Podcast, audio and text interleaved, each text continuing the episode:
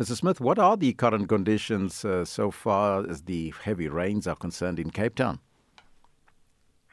We had um, some extremely uh, rapid rainfall.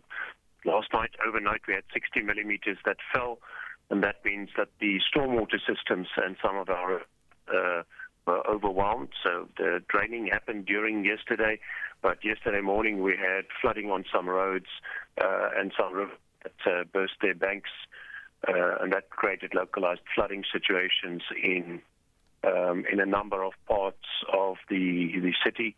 Uh, which we had to deal with.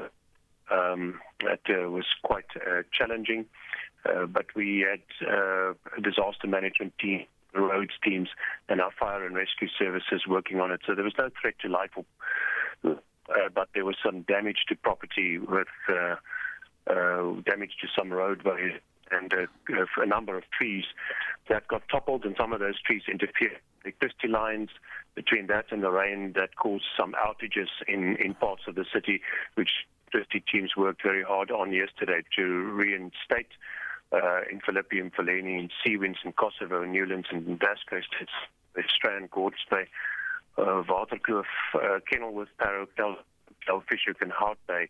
But those were reinstated mostly during the day. The biggest challenge was Lawrence, uh, was Summers, the Lawrenceford River burst its banks and that created some challenges uh, because it was quite extensive, the damage to the Eskom substation.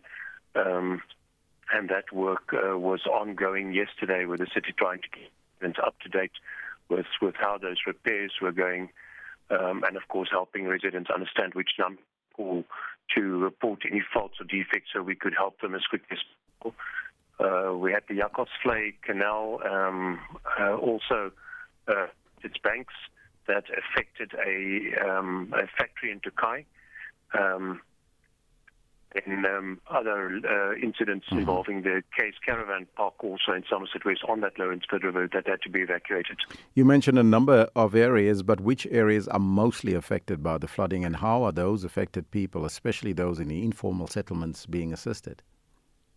So I think the worst hit area was the um, Somerset West with the Lourens uh, River that uh, uh, overflowed. Um, that created the biggest challenges around it.